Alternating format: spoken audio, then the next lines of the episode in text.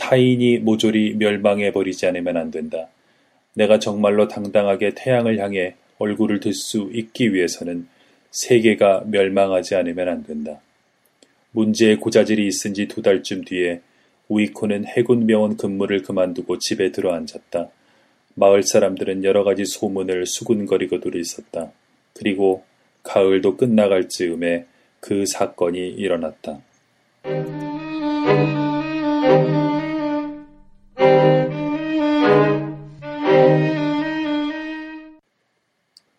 부분이 그 첫 번째로 우이코라는 어, 여성을 어, 만나게 되는 장면이고요. 곧 이어서 우이코에게 일어나는 어떤 사건, 의 주인공이 목격하게 됩니다. 두 번째 부분은 어, 우이코 사건보다 좀 더 인상적입니다.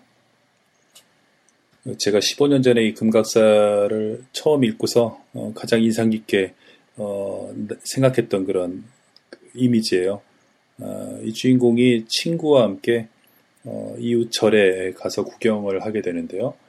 어, 절에서 한 여성이 앉아 있는 것을 발견하게 됩니다. 그럼 이 부분을 한번 읽어보겠습니다.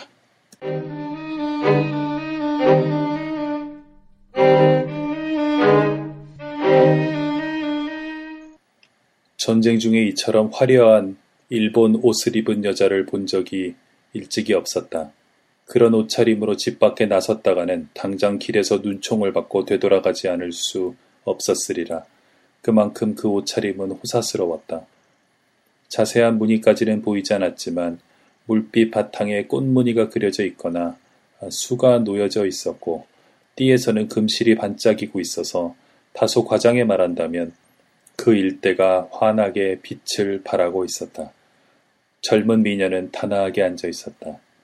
흰 옆모습이 조각처럼 또렷이 부각되어 정령 살아있는 여자인지가 의심스러울 지경이었다. 나는 형편없이 더듬거리면서 중얼거렸다.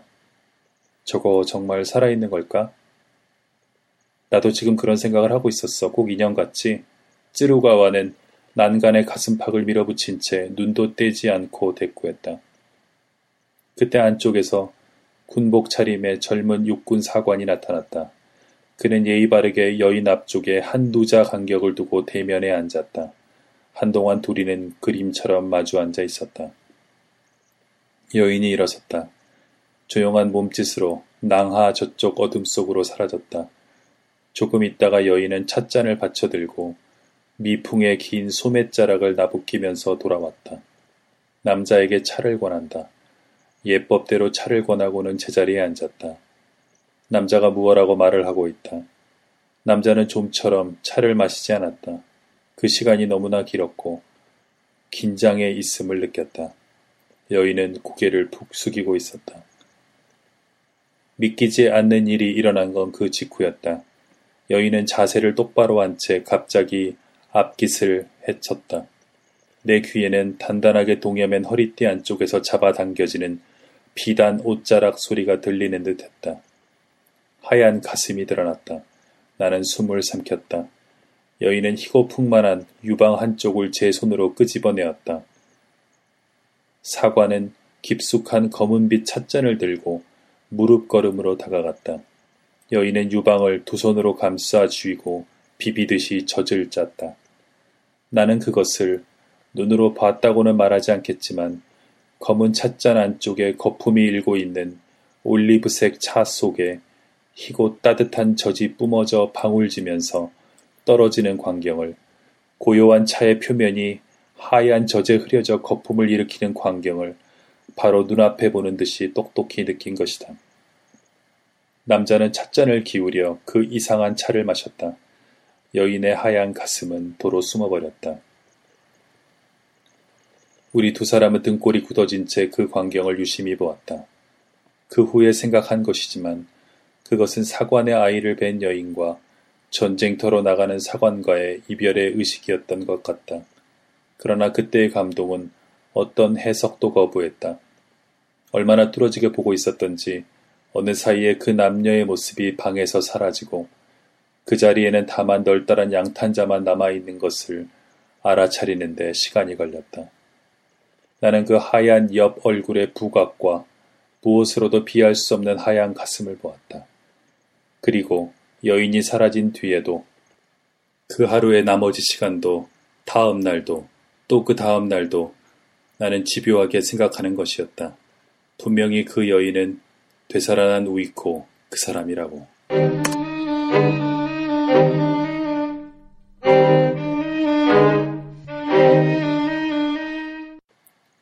네, 뭐, 잘 들어보셨습니까? 자, 이 부분에서 어, 이 주인공이 이제 강한 인상을 받게 되는데요. 어, 나중에 이 여성과는 다시 조우하게 됩니다.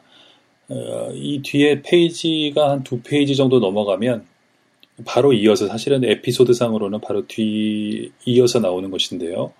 주인공의 어머니에 대한 어, 추억이 나오게 됩니다. 그런데 이 주인공의 어머니에 대한 추억은 별로 좋은 것이 아닙니다. 아, 어렸을 때 모기장 속에서 어, 아버지와 아, 그리고 어머니 그리고 자기 그리고 먼 친척 남자가 함께 자게 되는데요. 주인공이 자면서 어떤 것을 목격하게 됩니다. 그런데 여기서 대단히 인상적인 것은 주인공이 잠결에 깨어나서 어머니의 부정을 목격할 때 어, 뒤에서 어, 그의 눈을 가려주던 어, 아버지의 손입니다. 아버지는 어, 이 주인공의 그 말대로라면 어떤 지옥을 가려주는 어, 손바닥입니다. 아버지의 손바닥은 어, 하나의 절묘한 표현인데요. 그럼으로써 이 주인공은 지옥으로부터 말하자면 시야가 가려지게 되는 것이죠. 아름다운 것만 보라는 어떤 아버지의 프레임인데 이 금각사를 볼 때 이 아버지 그렇게 중요한 인물 같아 보이진 않습니다만 소설의 서두에도 아버지가 나오죠. 그리고 어떤 끔찍한 것을 어, 보려고 할 때도 아버지가 가려주고요. 그리고 살고 있는 곳도 역시 뭐 아버지가 태어난 곳이죠. 그리고 금각사로 보내게 된 것도 아버지의 뜻입니다. 아버지는 속세로부터는 일정한 거리를 어, 두고 있는 중이었고요. 이런 아버지의 프레임이라는 것은 이 금각사의 주인공을 이해하는데 예, 또 중요한 하나의 흥미로운 어, 프레임이라고 할 수가 있습니다. 이 아버지란 인물은 별로 필요가 없는 것처럼 보이는데 어, 실제로는 그렇지 않죠. 어, 없어도 될 것 같은데 왜 있을까? 어, 사실은 어, 이런 점이 어떤 소설을 늘 흥미롭게 하는 부분인데요. 없어도 될 것 같은데 왜 있을까? 이런 의문점에서부터 어, 소설에는 어떤 새로운 layer가 더 씌워지는 것이죠. 저는 뭐, 저 이번에 번역을 했습니다만, 어, 스콧 피츠럴드의 위대한 개츠비를 번역할 때 가장 이상했던 어, 부분은 바로 그 앞부분입니다. 아버지가 어, 다른 사람을 비판하고 싶을 때는 다 너 같은 처지가 아니라는 것을 기억해야 한다. 뭐 이런 얘기가 나오는데 그 뒤에 아버지는 나오질 않거든요. 이상하다. 어, 이 아버지는 전혀 중요한 존재가 아닌데 소설의 맨 처음에 등장하거든요. 제가 어, 떤 영문학 교수한테 물어본 적이 있습니다. 어, 피츠럴드가 실수한 것 같다. 어, 소설의 이야기 속으로 바로 뛰어들지 않고 주저하면서 어, 불필요한 아버지 얘기 같은 걸 덧붙인 거 아니냐. 제가 이렇게 질문을 어, 했더니 어, 그 양반 말이 그렇지 않다. 이것은 그닉 캐러웨이라는 인물이 세상을 바라보는 방식을 제시하는 것이다. 마찬가지로 어, 제이 게치비 같은 인물도 어, 맨 나중에 그의 아버지가 나타나서 어, 게치비란 인물이 어떻게 자라났는지를 얘기하게 되죠. 그래서 닉 캐러웨이 아버지는 소설의 맨 처음에 나오고 게치비 아버지는 맨 나중에 나오게 됩니다.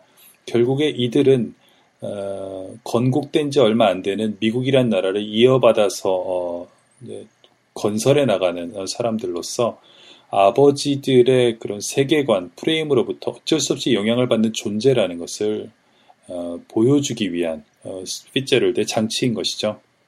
어, 오늘 뭐 이렇게 해서 금각사 얘기를 나눠봤는데요.